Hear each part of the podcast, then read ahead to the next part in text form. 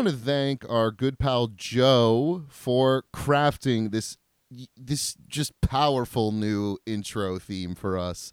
Yeah, definitely thanks goes out to Joe. I have always wanted to be on a podcast where the intro slaps and finally that has been made a reality by someone with like veritable musical musical talent. And uh, you can follow uh, some of his tunes on SoundCloud at uh, I believe it's just Bags, but we will link to that in the description. Uh, Sam, I witnessed something truly astonishing today at work. Uh, you want to hear about it? Absolutely, especially if it was villainous. Well, you tell me. Uh, I, you know, I'm trying to be an objective reporter here. Uh, it wouldn't be right for me to pass judgment, but the as I've told you before, it's serious. They have these, uh, you know, like someone comes in on their press tour and they want to make a big deal. They'll do like a town hall sort of, uh, you know, audience event in this, uh, you know, area in the lobby called the Fishbowl, where it's, you know, it's conducive to like more public radio recording. And today, the Catholic radio channel in Sirius hosted the filmmakers behind a new right wing film called Unplanned. Sam, do you want to know what Unplanned is about? Do you want to take a stab at this? Uh, it's going to be heinous, isn't it? You know it's anti abortion. I mean, with a title like that, there's really only one or two things it could be about if we're interpreting it as a religious right sort of movie.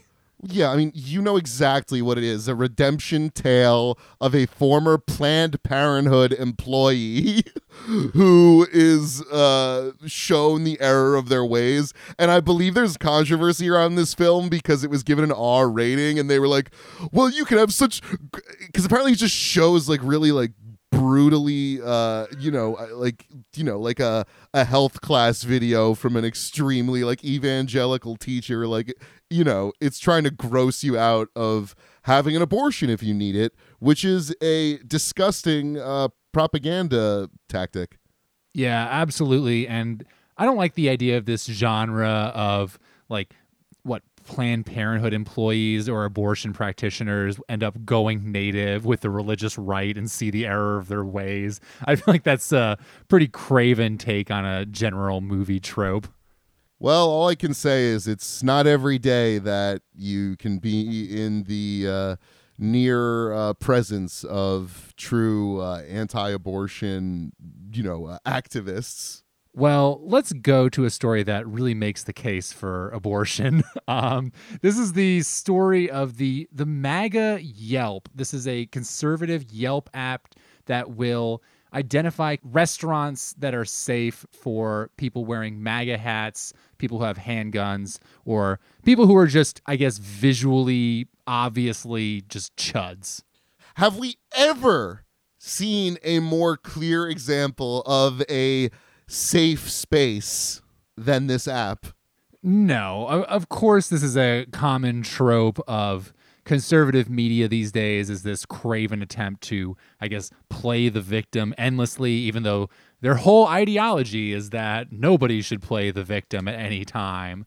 But apparently, they're really triggered because have you ever heard of this chef J. Kenji Lopez Alt?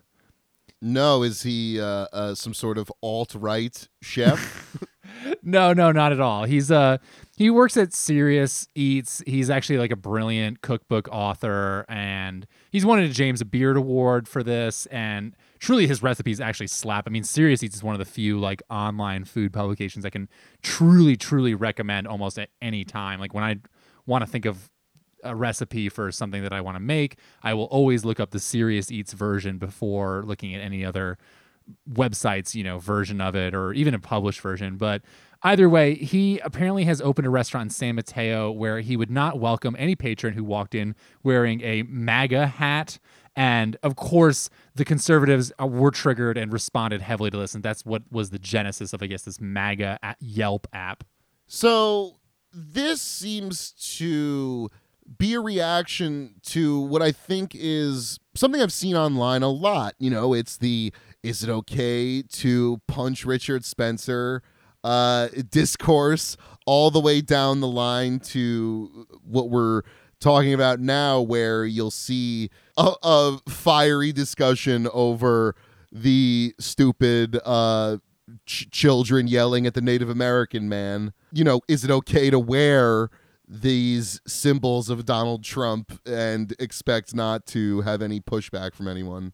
And what's interesting about this is that I don't think that a lot of the people who say that wearing a MAGA hat in public is hate speech would say the same thing about the American flag generally. Whereas, I mean, if you if you're waving an American flag in what like Cambodia or Laos or something, like what kind of fucking sadist are you? I mean, the United States destroyed those countries illegally in the in recent memory, and I, I think that it's it's sort of like how people mentioned that Donald Trump, I guess, is this uncomfortable, garish image of the worst impulses of America, and you can kind of see it in this whole fervor over the MAGA hat and whether it's hate speech. I mean, I would agree that it is hate speech and that seeing someone wearing a MAGA hat is makes me uncomfortable. And I'm not even I'm not I'm you know I'm Jewish, but I'm a white man. I'm cisgendered. Either way, I, I'm not really bearing the brunt of Trump's assault.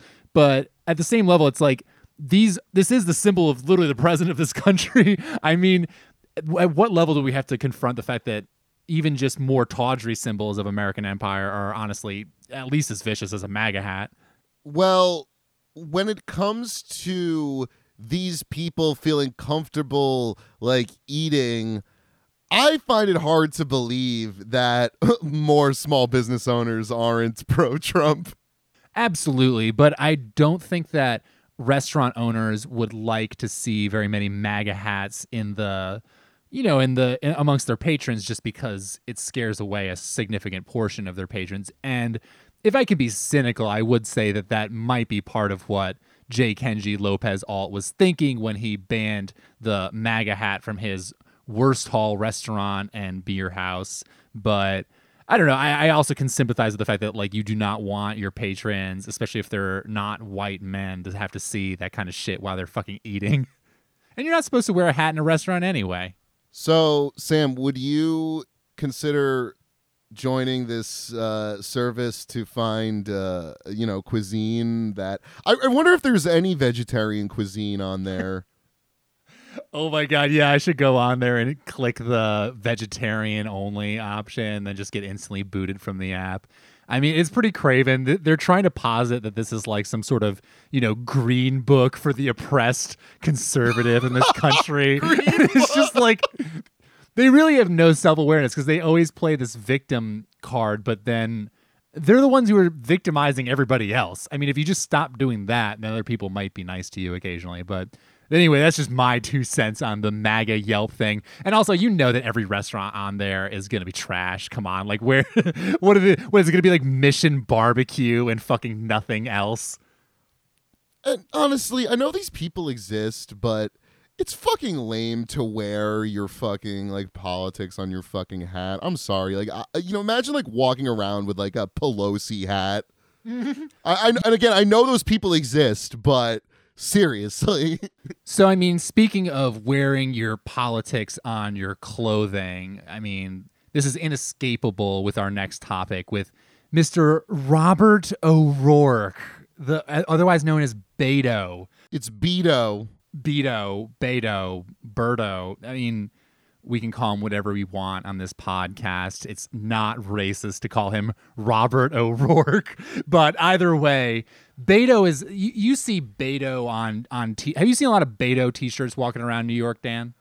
Uh, I haven't seen a lot of Beto t-shirts, but definitely like I, I I don't know. You can tell a Beto, bro. No, in DC you can tell them because they wear the shirts, and it says the people who wear the Beto shirts are like the cool people in DC. And by cool, I don't mean that I think they're cool. what I mean is that it's like the it's the hip thing to have now. Like the yeah, most it's the Pod Save America. Exactly. It's, it's if you have a Beto shirt and you got the Pod Save America shirt, you are in like the top 1% of cool in Washington DC currently. Okay. I think our you know, cuz I think people are probably wondering, wonder what the guys think of old Beto and what's their take on Beto? And my honest answer is it's hard to even say because he doesn't have any policies. Exactly. If you go on his website, it's like a link to buy the fucking t-shirts that I just mentioned. He does not come out with a hard policy prescription for any of the pressing issues currently facing us. Like i don't know what, what are some of the issues on your mind right now dan? I'm thinking about how the world's going to end soon because of global warming. We got like 12 years left before what what heat waves that sweep the fucking nation and rising sea levels. What are you worried about? What's on your mind? Well certainly i think he wasn't uh, gung-ho about the green new deal uh, as we would have liked to see him I, I don't know. He he was meeting with AIPAC like right after he lost the Senate race. Not always a good sign. Foreign policy wise, I have a lot of questions. Uh, I will say, I, I think he said he's open to getting rid of the filibuster, which is definitely good, and that's a position Bernie hasn't even uh, taken. So, do you know any of the like conversation around that? Of the ending the filibuster because the filibuster is what allowed the Republicans to, I mean, effectively hold when there were Democratic majorities safely under Obama, and we thought we were going to get like legalized weed and socialized medicine and all this shit, and we ended up with next to Bubkiss. The everyone blamed it on this dreaded filibuster that the Republicans do, and so I guess the Democrats these days have been like, if you're serious about this fight, you should probably want to get rid of the filibuster. But of course, there's all these like civility centrist types that think that somehow preserving the filibuster is, you know, essential to fair debate or something. I, I don't know. Well, here is an area where Beto has made himself loud and clear. He is like definitely not in the single payer universal healthcare corner. He is in the affordability and access if you like your doctor, you can keep it sort of shit. I believe that everybody who meets the certain means tested qualifications should be theoretically conceivably able or have the potential to at some point see a doctor that they can afford. Oh my god, and then Sam, did you see the the Bill Maher comment? Which one would that be? Well, you can pull this one up, Sam, uh, because I know you uh, reply guide on it before. but he um he said something to the effect of like, "Hey, like to the left." You know, you're gonna blow this if you criticize Beto, uh, because I guess Bill saw and what he considered to be an unnerving amount of people criticizing Beto for having his wife like silently sit there during his announcement video, which like I don't know. I my my social media is mostly like leftist people, and that was not something I saw until I saw uh, Bill Maher gripe about it. So that s- says to me that it might be a bit disingenuous. Yeah, I agree. I mean, my problem with Beto is far from the fact that w- what his wife doesn't speak enough in his campaign video. I- have never watched one of this guy's campaign videos, and the reason I've never watched one of these is because this man is like a bag of hot air that looks like Bobby Kennedy and is being floated across the country as this just massive distraction. I think he as we've said, has no policy prescriptions. He has shied away in the past from co- considering himself a progressive, even. I believe he was asked point blank, Do you consider yourself a progressive? And he said, Well, well I don't know what that means. Well, he's got a right wing voting record a lot of the time as compared to any of the other Democratic candidates. Exactly. And even though he is a representative of Texas, he's still I think wow, was is from a district that is very solidly blue and we mentioned the some jokes about his his nickname. Obviously, Beto is not his real name. Robert is his real name. He's of Irish descent, but Beto I think is a Mexican nickname for someone named Robert because you would short it to shorten it to what Berto, and then when you cut out the R there, it's more like Beto. But uh, of course, we've seen people disingenuously claim that making fun of his nickname is racist, which it would be if I guess if he was actually Mexican, but he's not even Hispanic. He uh, he's Irish, as we mentioned, and apparently his nickname was a ploy by his father, who was a judge, I want to say, and said that if he was running in, in elections around El, El Paso, which is where I think he lives, that he would need something that plays well with the Hispanic community there. So they literally made up this nickname for him. yes, get... this is this is what Ariana Grande Grande does. You know. Exactly. Yeah. I know, and Beto's not even Italian when that's like their thing to do. But anyway, either way, I mean, I, this man just seems like a kind of he's the perfect Democratic nom in that he has a horse face, he has a good head of hair, and he doesn't really seem to believe in anything, but he is like a careerist goon. I mean, his Vanity Fair what announcement where he said like I'm born to be in it. Man, I'm just born to be in it and shit. Number 1, no one talks like that. I've never heard a person talk like that at all, and it's not because I'm not from Texas. No, and like standing on lunch counters and like coffee shop counters is not a personality, you know? And I, I truly hope that in the primaries people realize that he's a lot more Jon Ossoff than Barack Obama. Hey, you know what, Sam? He also he was you know doing one of his speeches on top of the coffee shop counter in Burlington. He said, claiming that future generations will look negatively at Trump's tax bill. Beto said, uh, "They'll ask who were those pendejos." We don't want to be those pendejos. Oh my god, yeah. No, he does so much um what it, they call it hispandering i guess you know pandering to his imagined mexican heritage but apparently and i don't even know a lot about this because i'm not plugged into this community but he does a ton of punk pandering because he supposedly was in like a punk rock band when he was younger and he got like a dui and he tries to play up this like and he was like in a rocker. hacker a hacker thing like um i have the quote from the vanity fair article uh it said for O'Rourke, what followed was a near mystical experience. Quote, I don't ever prepare for a speech, he said. I don't write out what I'm going to say. I remember driving to that. I was like, what do I say? Maybe I'll introduce myself. Maybe I'll take questions. I got in there. I don't know if it's a speech or not, but it felt amazing because every word was pulled out of me like by some greater force which was just the people there. Everything I said, I was like watching myself, being like, how am I saying this stuff? Where is this coming from? I mean, now that kind of makes me like him because that's me anytime I'm called that on at a meeting of any kind at work. It just comes out of me. I don't know where this, what I'm even saying at some points. I mean, he's obviously describing the the time honored art of bullshitting.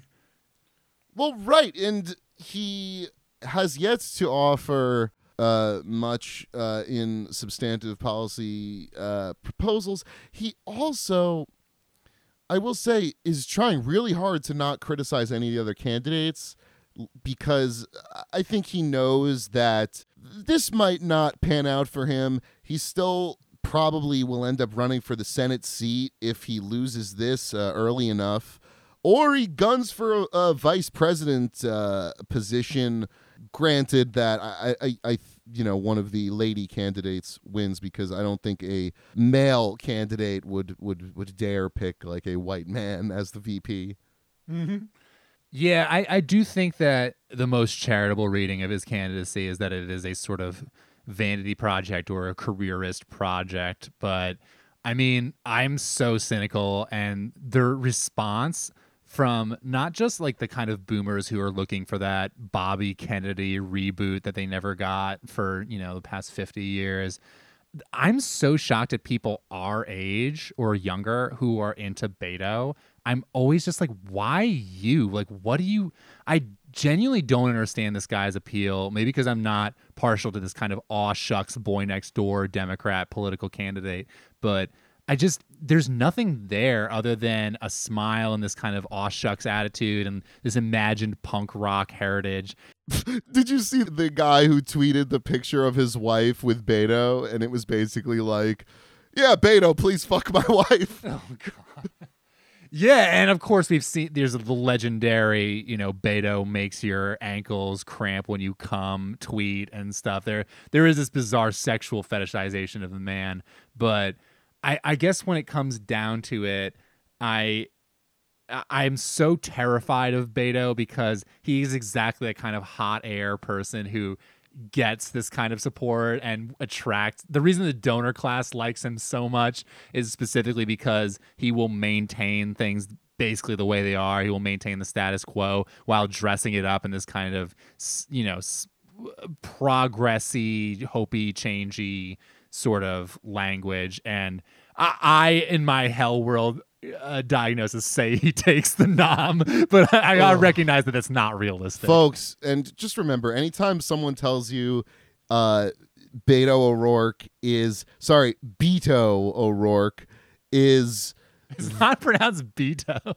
you know, you were pronouncing it Beto for a while on the show, and I didn't say anything, and now I like it. That's because I disrespect him. I disrespect Beto, but the I think the actual nickname is Beto because it's supposed it's like Roberto. But anytime someone tells you Beto is B2 B2 uh, is uh, you know is like reminds you of Obama just say he's not Obama he's he's the white Cory Booker and I think like anytime you say that people kind of get it all right let's get out of uh, Beto world uh, unfortunately he's probably not going anywhere um we have a quick update. I mean, this is like a pretty big uh, a QAnon little story. Hell yeah, this actually fucking owns.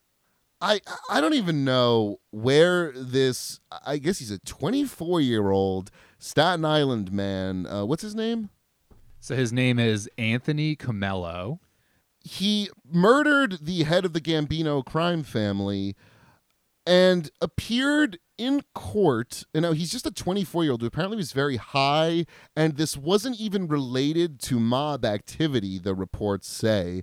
Uh, this was apparently over the uh, victim's refusal to allow uh, Anthony to uh, date his niece or something. Yeah, it was some bizarre interpersonal dispute. But I mean, the reason that we have to bring this up is that this dude is in the courtroom showing his hands, which have like MAGA and QAnon slogans all over them. And I mean, this guy is just legendary. He's 24. He gets super high, like smokes a fat blunt or whatever, and then offs literally Gambino crime family boss Francesco Cali.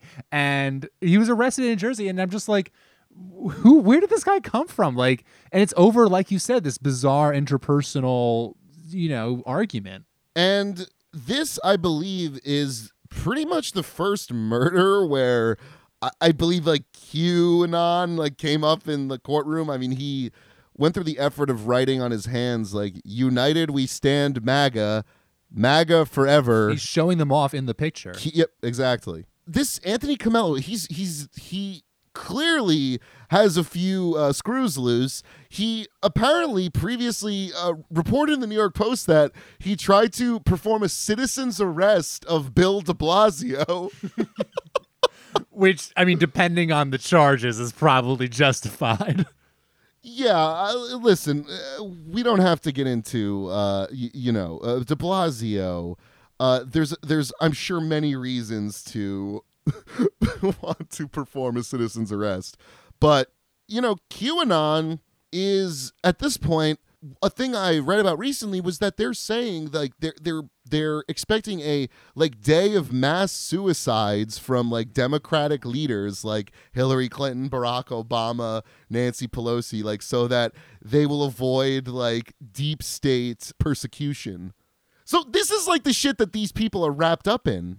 Yeah, and I mean it's very very disturbing when these things become just so mainstream that genuinely I'm thinking, oh, it's a threat to my body. The fact that people believe this QAnon theory, who knows what they're going to do at any given point. All these wackos believe in so many kind of end times conspiracies. And obviously, this isn't as awful and tragic as I guess the shooting in Christchurch, New Zealand, where one of these online right wing, alt right wackos shot up mosques, but and live streamed it across, you know, social media. while shouting out memes.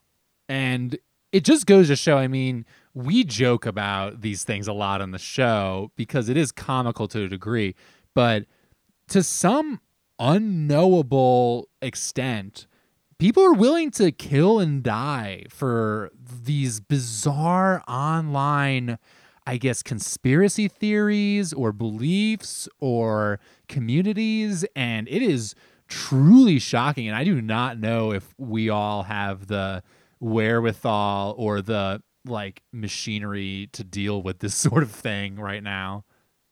I, I mean, one of these people is the president. Yep. I yeah, I don't know what to do. So, what are we going to do? We're going to go back in time, folks. Remember the 90s, Sam? I I- you know I I probably remember the 90s better than a lot of people who were born in the 90s and claim that they remember the 90s. I, I I will say that I was born in 91 at like the tail end. I believe you were too, Dan.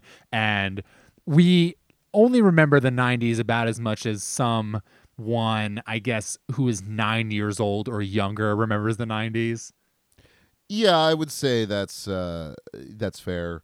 Uh, like I remember the Monica Lewinsky, you know, uh, scandal, but not so much through the lens of like the gritty details, because obviously didn't really know what any of these uh, terms meant at the time.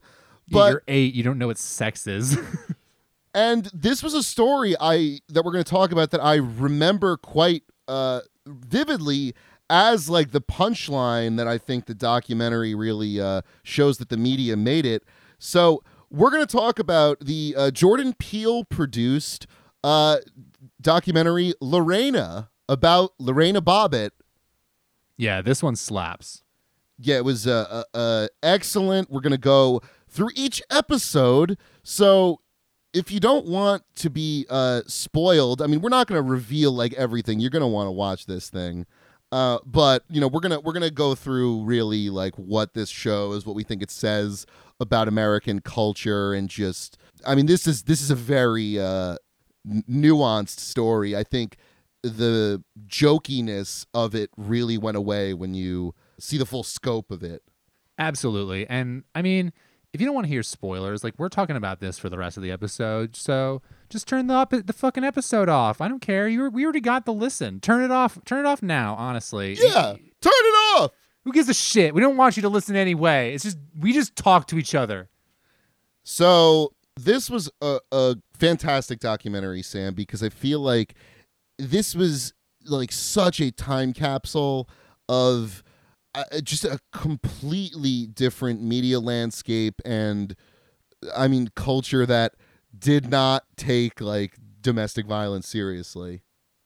I think one of my first realizations about this was that oh, like this is the difference that the Me Too era, I guess, kind of makes because nowadays people would be more sympathetic to Lorena Bobbitt's story as opposed to in the 90s where I mean, not only was, I guess, the discourse and the legal framework around domestic abuse relatively nascent, but also, I guess, media circuses or cable news was also relatively new.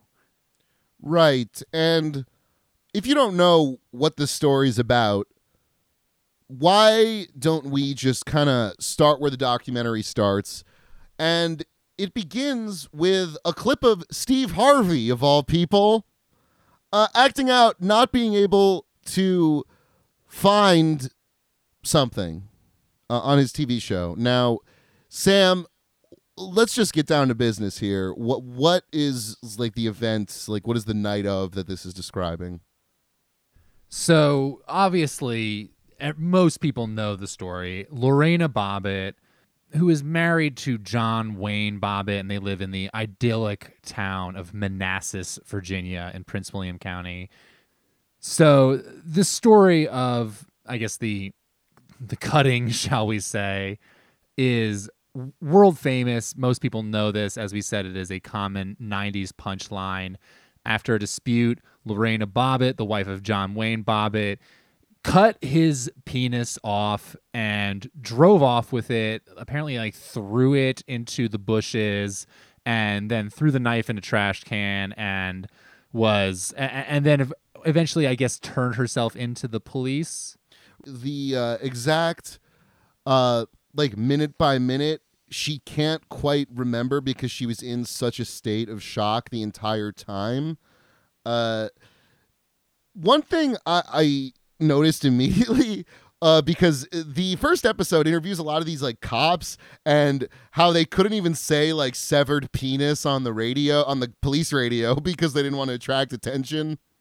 Absolutely. I mean, as I said, this takes place in Manassas, Virginia. You know, that's that counts as Northern Virginia. That's not very far from it's like 35 miles away from where I live in Arlington. And this is a very Northern Virginia story between the repressed rage and the tension between Central American immigrants and the Marines and other, I guess, armed forces that are like stationed around Quantico and the other bases but it is hilarious the degree to which they avoid saying penis in police dispatches because i think initially they were worried in the saying it over the radio because they thought that I guess journalists who are listening in on the police scanners would pick up on this story and swarm it.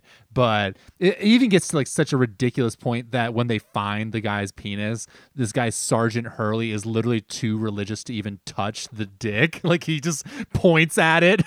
If you touch the severed like penis, you are clearly gay. Now I want to go through sort of I want to go through sort of the logistics of it. So initially, the cops thought she swallowed the penis, which that would have been badass. And Dan, I initially remember hearing about this and thinking that she had bitten his penis off, like in my passing knowledge of it before I like watched the documentary or whatever. I don't know why that was in my head, but did you get that sense as well, or did you always think it was cut? No, I always kind of, I always, I feel like I always knew it was like a knife, like like they, she cut it off with a knife. Now, what I was surprised about because you do see in the documentary, like you see that dick and you see that dickless uh, uh, shaft, or like the, you, I guess that I guess you see like the dickless scrotum. Um, the penis where she throws it it doesn't land in the bushes it lands in like kind of like tall grass and it's very small it's like two or three inches because it wasn't like erect at the time yeah, and that's a totally normal size for a penis. Am I right, Dan? anyway, um, anyway, uh, the yeah, the image of the severed penis when it comes up though, because it's like midway through the documentary when it's first shown, and you hear about the background of John and Lorena Bobbitt's marriage, you're kind of like, yes, like get him, queen. because as they reveal, John Bobbitt, I mean, what could drive a woman to this kind of rage where she literally severs his member? I mean, he was what apparently repeatedly raping her and abusing her and belittling her. Many people corroborate this throughout the course of the documentary, but throughout the course of her marriage, and she was also an immigrant, I believe, of Ecuadorian descent, but she said she had family in Venezuela, and she was. I guess viewing her marriage to John as the number one, she was very religious, very Catholic, but also viewing it as a path to citizenship, viewing it as a path to like the American dream. And he just straight up exploited her as he did many other women for throughout their entire marriage until she retaliated against him in this way. And I think it's interesting how in the documentary, uh, and John Wayne Bobbitt is still alive. He is still around. Uh, he's in starts, the dock. Yeah, he's in the dock. And in the beginning, before you really get into the details, you almost feel bad for him because he is this like just gray, sullen, like fat loser now. Um, you know, living in like a tiny apartment, like with nothing. And Lorena is uh, married and doing quite well. But you I, don't know. I, I, I it was hard for me to get over some of the details, like how they they had to uh, put the dick on ice in at, at a 7-Eleven. Like they ran into the 7-Eleven next to where the dick was thrown and had to throw uh, the dick on ice in a hot dog bag, and they I, I, I wrote down this quote. Uh, the tourniquet came off and the penis pinked up and it looked terrific from the start. Yeah, because of course they're the best penis surgeon in all the land has to come forth to like reattach the sh- the severed dick, which works and it functions apparently. Another fucked up element of this story was that everyone involved wanted to become like uh, a celebrity off of it. Like the doctors would do like these, you know, ridiculous TV interviews, and all the while missing like the point of I guess why Lorena did this, right? Because you you had this time, right? You had um this was uh, after Anita the Anita Hill hearing. You know, there'd been instances, I guess, in the media of like women not being taken seriously, and this was one where I think men just could not get over the fact that like John's like MAGA chud brothers, like yeah. on, on, TV. Like I, I, fine if I was there, I would have. Uh, Classic like conservative thing like oh if only i was there and like i, I would have beat yeah, you're so fucking lucky lorena. You're so fucking lucky i wasn't there. And uh no absolutely they show clips of like his fucking brain dead brothers talking about how they would literally kill lorena bobbitt if they saw him her like r- what rushing for their brother's penis with a knife or something stupid. But of course, as soon as they say this, all the men in like the daytime TV audience stand up and are like clapping and giving this fucking oh, standing ovation. I found the quote. I found the quote. She did worse than kill him. She took away the thing that means most to a man.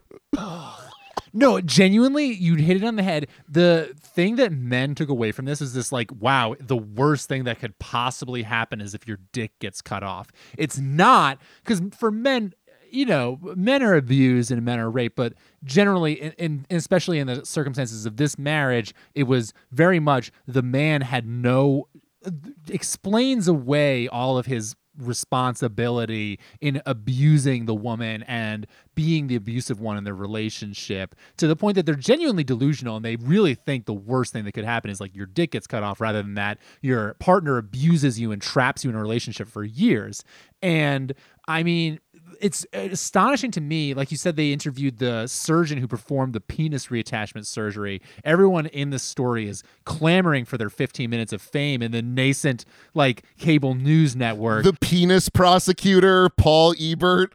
oh my god! But like the the the interviewer asks the surgeon like will he ever have a normal sex life again? As if that's like the worst possible thing. Like they genuinely were more worried about whether john wayne bobbitt would have a sex life again rather than like oh my god he was clearly abusing this woman to the point that she went nuts and like cut his dick off.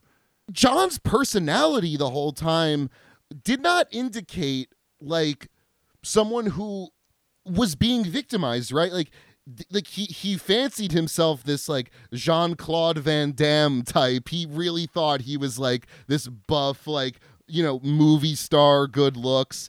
You know that he courted the international media attention when it like did pour in. And you see this interesting sort of like entertainment angle where Lorena's boss, who she really trusts, like hires her an agent from Hollywood. So that's when the media starts publishing her name and it just becomes this you know international incident.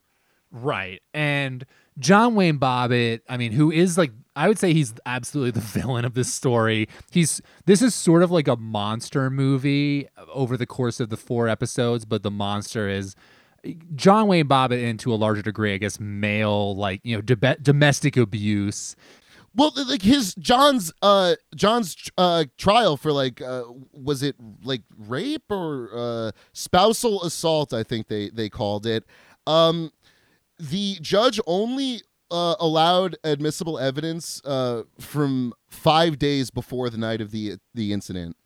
Right and which com- becomes relevant later during Lorena's trial because there's two trials that come up in this. There's first the tr- trial of John Wayne Bobbitt for the alleged abuse, who is found he is found not guilty after uh, the jury deliberated for just a couple of hours and the uh, literally like the penis severing canceled out all of the abuse that he had. I mean that was pretty much the you know what the uh, jurors who they talked to said. And of course, uh, as was established, I mean, at the time people were just not really ready to hear about I- or One of the jurors literally is like, "Well, sometimes I, I didn't get Lorena because sometimes she dressed like a housewife, and sometimes she dre- she dressed up more, right stuff What- like that." I guess yeah. W- what really factors in that first trial is just the, you know, outright sexism and the utter, you know, disbelief that a woman could be is abused, or at least the belittling of those claims of abuse. But again, like CNN and cable news are broadly at the source of this mania.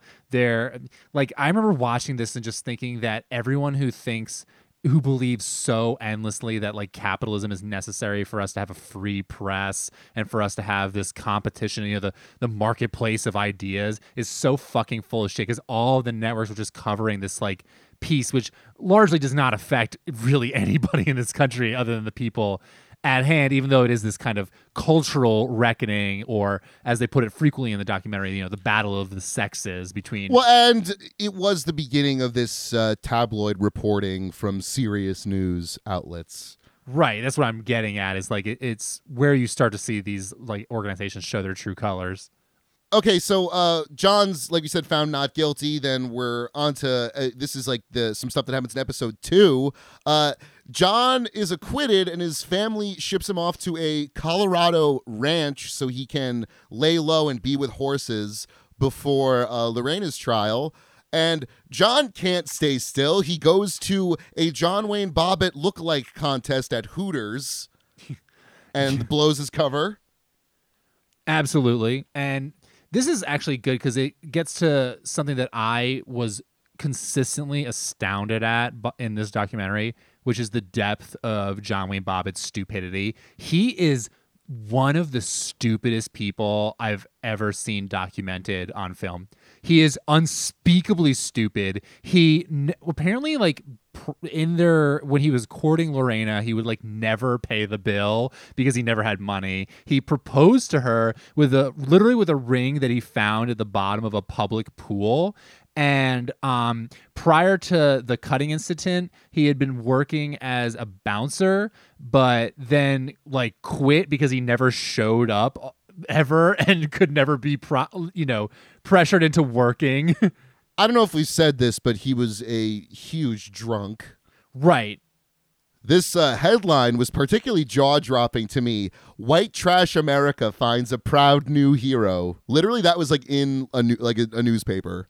No, he absolutely meets the definition. He is prior to the cutting, he lost his job as the bouncer, and Lorena was supporting the household entirely on her income as a manicurist.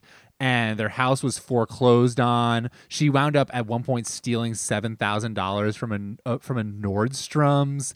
Uh, obviously, this is like kind of a late capitalism story, but and as you see with John Wayne Bobbitt going down in, into like his modern day life, he can just never hold down a job. He's just a consistent piece of shit. Everywhere he goes, he drinks too much and abuses women, and he is just a a repeat offender of the worst kind. Like he's the worst kind of abuser, and he should be like put in a hole.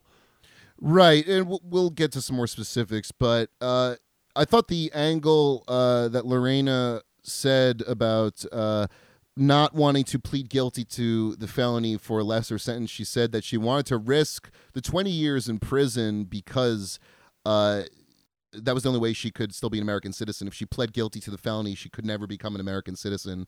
So that that is really at the heart of uh, you know her motivations here. Oh my god! And th- did you see like they had some of those kind of what documentary editing techniques where they show, I guess, like her, you know, what are ostensibly her immigration forms, like they superimpose them on the screen. I was so triggered by seeing uh, the address of the USCIS Vermont like processing unit, and I was just it reminded me so much of work, and I went to like a shiver. Yeah, I mean that's uh, yeah. You don't want to mix work with uh, you know your entertainment there, Sam. But th- this uh, we see John's charged with assault and battery. Uh, on the stand, he denies everything, even though uh, he'd uh, signed. Uh, you know, he basically like admitted that he did do it.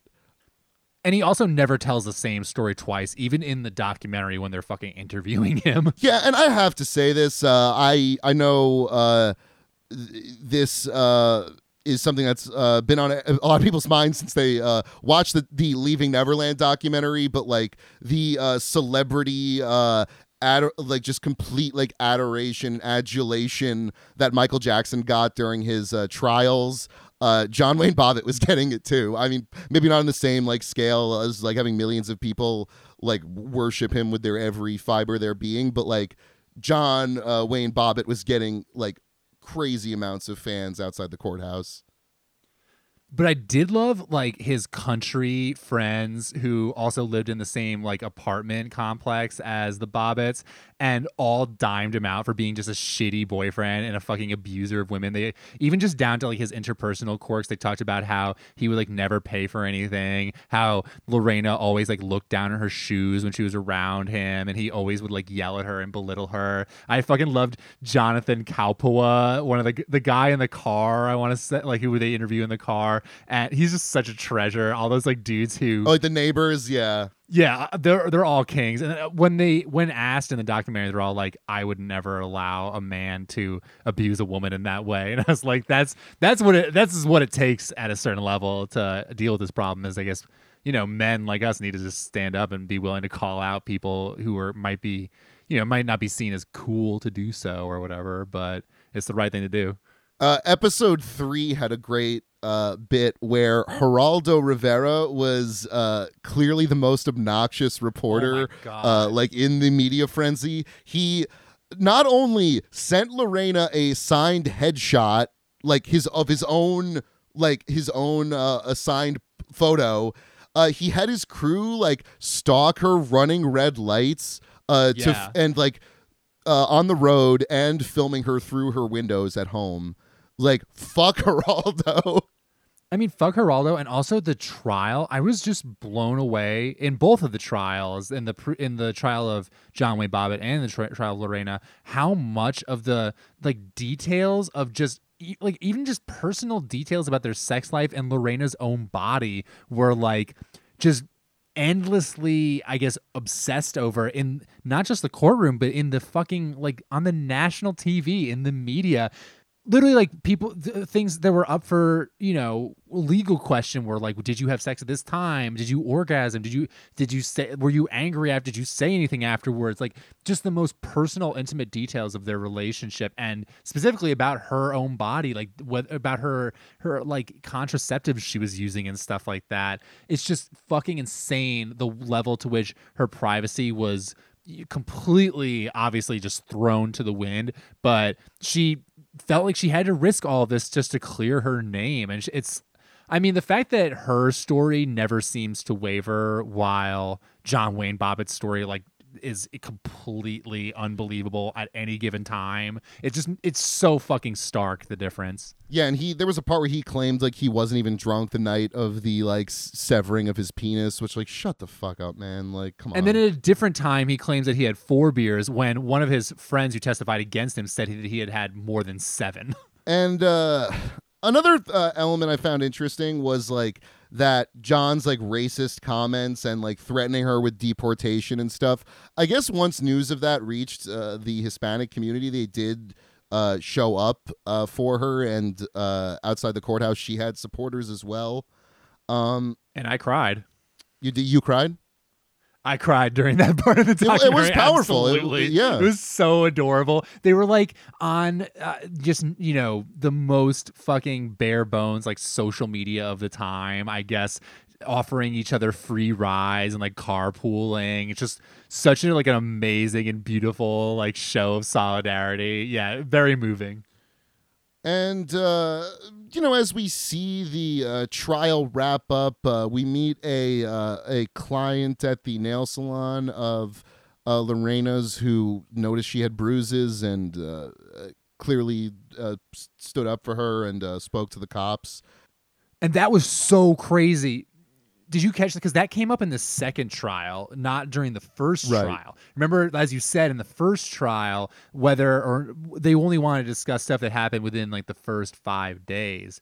And this lady, whose name was Regina Keegan, was a client of uh, Lorena Bobbitt's like within that five day period and saw her in this state where she was, I mean, uh, she described just all the textbook symptoms of post traumatic st- stress disorder. Like she was shaking, she clearly looked tired, she was very fearful and she re- reached out to Lorena and was like, "What is the matter?" And she and Lorena was like, "I can't tell you. I'm trapped," which is what abusers do. What John Wayne Bobbitt did, which was say, "You have nowhere to go. I will hunt you down wherever you go." And of course, in her case, she's not, you know, a U.S. citizen, so you need me for your immigration status. He had all these ways of like threatening her and controlling her. And Regina Keegan saw this so clearly and genuinely seemed very concerned for her. And I think what Paul Ebert, the Virginia, the penis prosecutor. Absolutely, yeah, the top prosecutor in Prince William County in Virginia, who actually re- only recently retired. He had been at first the youngest uh, person to hold his title, and then the oldest person to hold his title. He served for like fifty years. I think he did the DC sniper case too. Absolutely, yeah, he did. And um, so, yeah, very famous attorney. But he actually gave the number of Regina Keegan, the nail client, to the defense, to Lorena right. Bobbitt's defense team. Yes. And um, then he also told the state forensic psychiatrist to call her. And the state forensic psychiatrist, who initially had testified because the legal matter was whether or not um, the abuse that Lorena Bobbitt suffered was enough to make her suffer a momentary, momentary like lapse of reason, or I forget what the specific legal wording of it is, but like temporary insanity. That so she did not know she what she was doing when she cut off his penis. She was not criminally responsible, right, and therefore not criminally responsible. So when he had initially testified that the abuse had not you know risen to that level or met that legal standard but after paul ebert told the state forensic psychiatrist to call regina keegan he changed his testimony which was very powerful and i think eventually uh, helps lead to lorena bobbitt being acquitted for this assault when they uh, read the verdict someone in this courtroom screams like a woman screams no and yeah. uh, Lorraine is instantly like committed to a mental hospital, and she said that was like jarring. And uh, th- there were a couple of uh, interesting Larry King show clips after that where uh, he was talking to a woman who represented the National Organization for Women against the uh, director for the National Organization for Men, and they were just having this very spirited, like, just just so like in the moment debate where you know anything she says is negated by him saying that's his penis. But um, you also see John Wayne Bobbitt's parents on the uh, Larry King show, you know, bemoaning the uh, you know not guilty by reason of insanity verdict.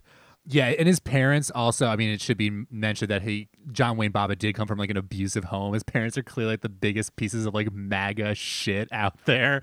Let's just. I got so much on the last episode with what they they showed John. Okay, so the last thing I have on Lorena Bobbitt's trial is the piece of shit jury foreperson Gary Kokalis, who is in this documentary and looms large as being like the one person who still wanted to find find her guilty of, you know, attacking John or being of a sound mind when she attacked uh, John Wayne Bobbitt. And I was just like, dude, can you, like, you are so on the wrong side of history about this. Can you shut up? It was so weird how he was, like, so prominently featured. Yeah, but I, I guess that's, uh, you know, that was how a lot of the public felt at the time, which is so fucking weird. Because when you watch this documentary, it seems so like clear cut, like who's right and who's wrong. Yeah, and like, what do you want her to go to jail for? Like, the what is? How does that solve what your perceived slight? Like, he, he already has his dick back, and let's get into the last episode where we find out what he was doing with his dick afterwards. I got, I got, I got a few things here. So I'm just going to go through them right now. Go for it. Uh, John judged a a what he called a transvestite Lorena lookalike contest, and at that he sold his underwear, uh, and this was uh, at a time when he decided to make a living stripping, and through porn. Um, we had John Wayne Bobbitt uncut, where literally an a, a porn actress portrayed Lorena in the in the video, which was fucking disgusting. Yeah, especially because you know the whole background of it by the time you see this in the documentary. Um, John at every turn was completely taken advantage of, and he Absolutely. he made a tiny bit of money, but like every you know fucking just like moron who gets like a taste of uh, like fame, and his lawyer, uh, I mean, he took his credit history to a court, forced him to file Chapter Eleven bankruptcy. The hospital never got paid for attaching the dick. Which was at least fifty thousand dollars. Like none of them got paid. Yeah, and I mean exactly. It's so funny how like Jack Gordon and like these other like I guess vultures are able to make a good bit of money off of his porn ventures, which did sell well. But as we mentioned earlier, John Wayne Bobbitt is too stupid to live and d- is not able to like really cash in on this the way that he probably could have. No, no, no, no, no. He, uh, oh, well, uh, yeah, Sam, I know exactly the big moment. What what when he becomes ordained? Well, okay, that was yeah, that's that's that's before this. Okay, so okay, well, I want to also say uh, during this whole time, uh, Lorena suffers from PTSD. She's really suffering, and John is still just like fucking up. Becomes an ordained minister in Vegas, and then he gets what can only be described as a botched penis extension. Yes. And this was crucial to me because remember, as we described the pro John Wayne Bobbitt faction earlier, it was all men who were saying like the worst thing you can do to a man is take away his penis. But as soon as this guy is free to go and has a little bit of money and some agency, the first thing he fucking does, like the literally the first thing he does is fuck up his own stupid dick and balls. Like he's just too dumb to live. Now that was just in the news. This billionaire guy got a had a failed penis enlargement surgery, Yes, I absolutely researched this for this part. which is just fantastic when you find out the surgeon who performed John Wayne Bobbitt's penis extension lost his license. the dick doesn't work, by the way. I don't know if we made that clear. It's disfigured and it doesn't work. right, but because of the surgery, and of course, also women have described being raped by him subsequently. So there is some way in which he's probably able to make it work. But the guy you mentioned earlier is this billionaire, uh, Belgian Israeli billionaire who made his money off of like diamond trading. So, I mean, you can't get much more like despicable than that. This guy, Ehud Aryeh Laniado, died during penis enlargement surgery, in which they apparently like inject just chemicals or like goo straight into your dick. and he oh. so I think that's like similar to what John Wayne Bobbitt got. And he describes in the documentary later on saying he had like a sad one that doesn't work anymore. And I mean, that. Uh, It's hacky to make these kind of Darwin Award jokes, but at the same time, like you get you reap what you sow if you go in for one of these like greasy if you're so insecure about your own dick and balls you go into like one of these greasy fucking surgeons and they mutilate you for life, that is on you a thousand percent and you deserved it. So we also, uh, after that, see John Wayne sh- uh, Bobbitt shoot a film called Frankenpenis. uh, you can guess what happened there. Oh, and then he joined uh who just died this guy Dennis Hof Yes. at his bunny ranch uh, in I believe Nevada. He hires John, but John is literally the and this is like uh, Dennis Hof is like a famous like uh you know uh, uh brothel owner. Let's Yeah. uh, I think that's the best way to describe it. Yeah, the Bunny Ranch is this famous like legal brothel in Nevada and he has this weird like self-help mentality of like teaching the ladies how to negotiate their prices and he's like I'm uplifting them. But at the same time and as he says in this documentary, he's a huge media whore. And that's of course the only reason he hires John Wayne Bobbitt, who's never hol- held down a job for more than like 10 seconds in his entire life to be I guess like a bartender at the Bunny Ranch. Yeah, Dennis uh, Hof, uh, before he died, was interviewed in the doc. Uh, he says uh, John went from nice guy to asshole in three drinks. Uh, no shock there. Oh, and he described an incident where John's family, uh, or this was one of the managers, uh, John's family pulled up uh, to the manager's house to threaten her over John losing his job.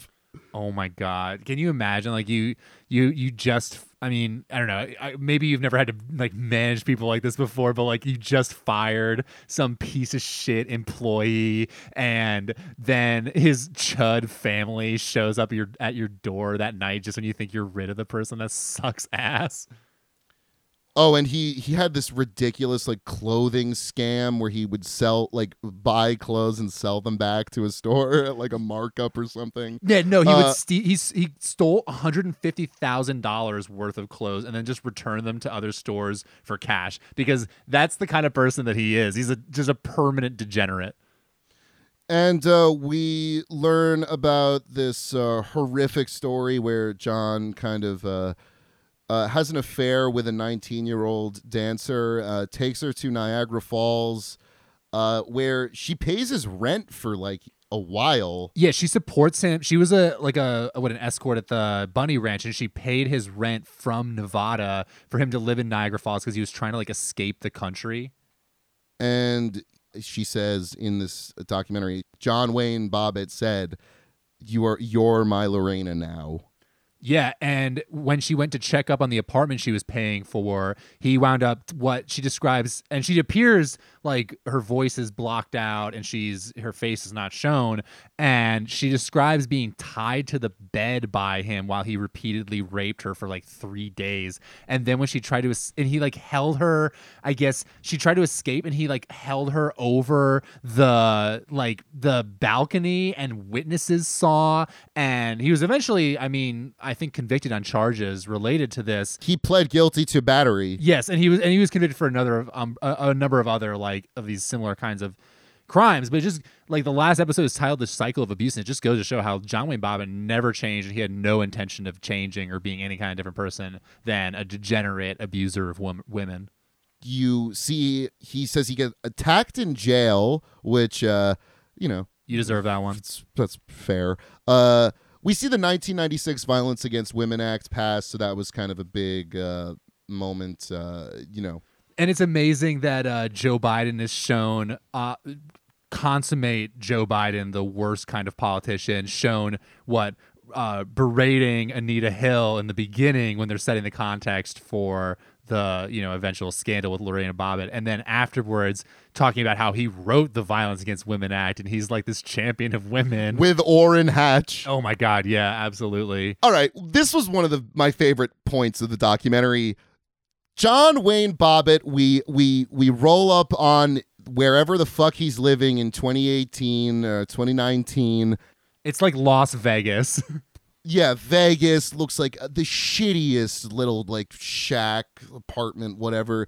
And he has a license plate that says DJ Trump. with the always a Marine uh, license plate cover. And then his motorcycle license plate, I think, just said Trump. So I think this is just so perfect, right?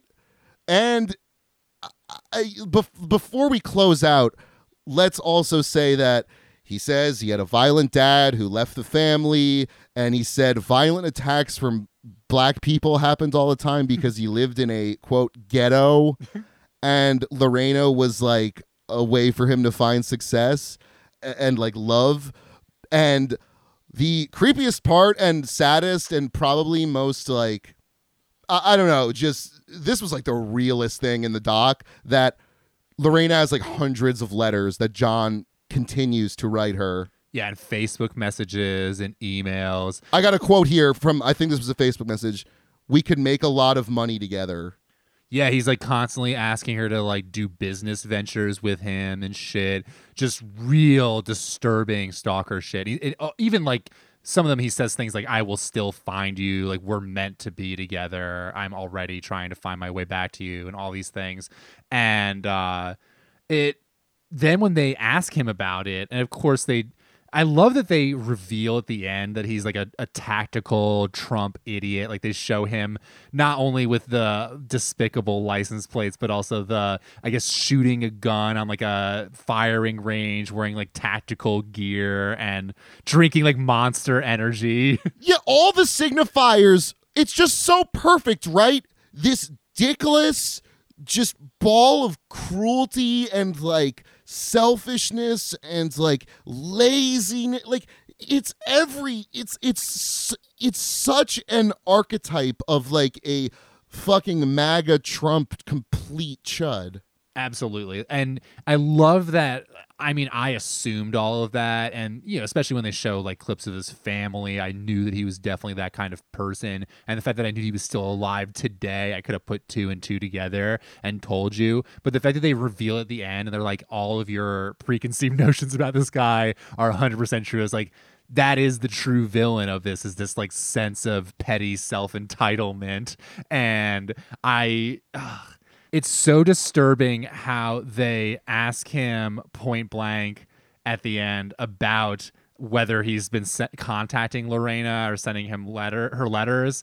And he of course does one of his bullshit lies to the camera like looks uncomfortable and says no I, I don't think i've ever contacted her. And it's just and they're of course they superimpose that over her just scrolling through like facebook messages and like going through the physical letters he sent her and just I mean, she's doing fine and li- and is ma- happily married and lives in like Alexandria, Virginia, but he is so fucking disturbing. And I don't I don't think we like I don't think we like highlighted the degree to which like the media, people like Howard Stern, like Dr. Oz, like all these people treated John with such this like like you know, they they turned him into a celebrity and like celebrated him uh and you know, John still makes like appearances today. And he's able to capitalize on it in a way that Lorena is not really able to do so. She, I think, even though she is successful now, she has done it as a an advocate for, I guess, domestic abuse issues and kind of these honest, like real ways to make money. Whereas, as we talked about earlier, John Wayne Bott was doing porn and stripping and like capitalizing off of his kind of, you know, 15 minutes of fame shit. And it even is so heartbreaking to me after Lorena Bobbitt's trial and after she got out of, I guess, uh, you know, psychiatric care, she wa- wanted to do a documentary about her life just to pay her like medical costs and legal costs down and stuff. And her scummy ass small business tyrant boss, Jana Bizzuti, like exploited her and like screwed her out of a lot of the money that she should have made from the documentary. I think she took like 15 or more, like t- some, something like like a significant percent of the money, and then just like Lorena cut her out after that. Yeah, I mean, at every turn, it's like John Wayne Bobbitt is, even though he is also exploited, he is sort of encouraged and celebrated, whereas she becomes this like black sheep figure and has had to like reinvent herself and has arguably had like one of the most ruthless like journeys to the fabled American dream out of anyone, and it's just like the double standard even after i guess 25 some odd years is still so like stark. And I just loved how this doc was bookended by the Steve Harvey uh, interview, and uh, like how it showed that Lorena can laugh about it now, and that she can use this as like a platform to talk about how women can, uh, you know, find resources and like help when they're in that situation. yeah and i mean on that note i feel like the documentary itself was well done even though it was gripping and i guess very brutal because of the multiple descriptions of john wayne bobbitt's disgusting sexual proclivities and or I mean, I don't want to dignify them in any way like that, is discussing abuse tendencies, and I mean, uh, like, what were your impressions? I guess of the filmography of this, or the you know the cinematography, the the film, The cinnamon. the filmmaking. Dan, tell me, tell me about the art. Yeah, uh, uh, the filmmaking uh, I thought was very tight. It, uh, you know, it didn't, uh, you know, sometimes with these uh, documentary series, they can really fucking just lose sight of the, you know, central like uh, uh, threads and stuff. But, you know, and I, I do feel like it was important to get John Wayne Bobbitt on on camera, so definitely this i guess this isn't really like a filmmaking comment but i think showing both sides was extremely powerful because it completely deflated this any fucking concept you have that John, you know, deserves sympathy. Yeah, I love the way I think they try to present him even handedly at the beginning, but just as you start to tell the details of what he was like as a person, any sympathy you would have had for him is gone by the first episode. I mean, if you're a, fucking human being with a pulse, and I think that the pacing of the of the documentary is so impressive, and the way they reveal details as time goes on to, I guess, keep you keep you glued to a story that is, you know, 25 years old, but I guess has not been presented in this kind of compelling way. And I thought it was very well done.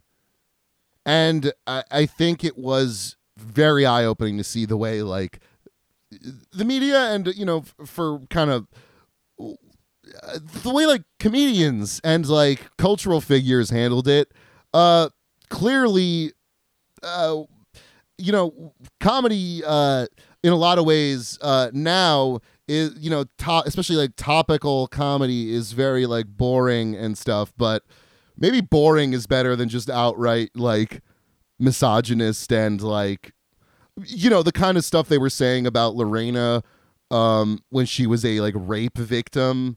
Like you know these Jay Leno bits that are just completely cavalier about uh, and you know Stern Stern talking about like how she wasn't like hot enough to to rape.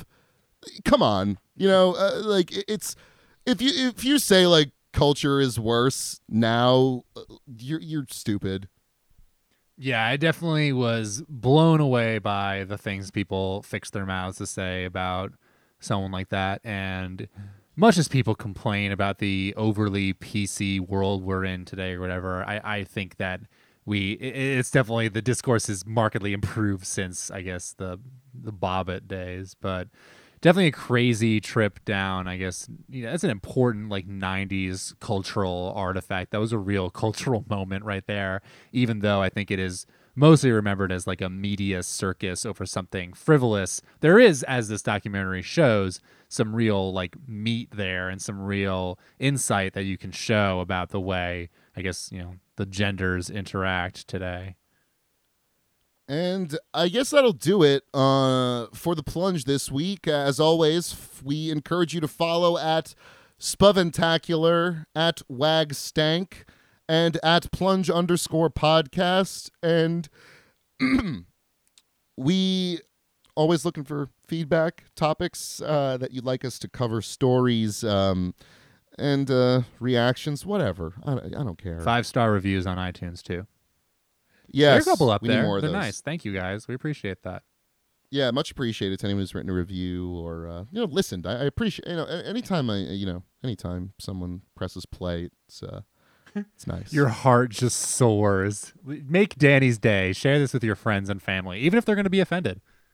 and if you don't, I will stand on every lunch counter I see. Oh my god, you're going to do the, do the Beto where like here's a normal human uh posture. Let me stand on this chair backwards and look down on you. It's called uh, Beto. Um, sorry, I didn't mean to be racist there. All right, thanks everyone. We'll see you next time.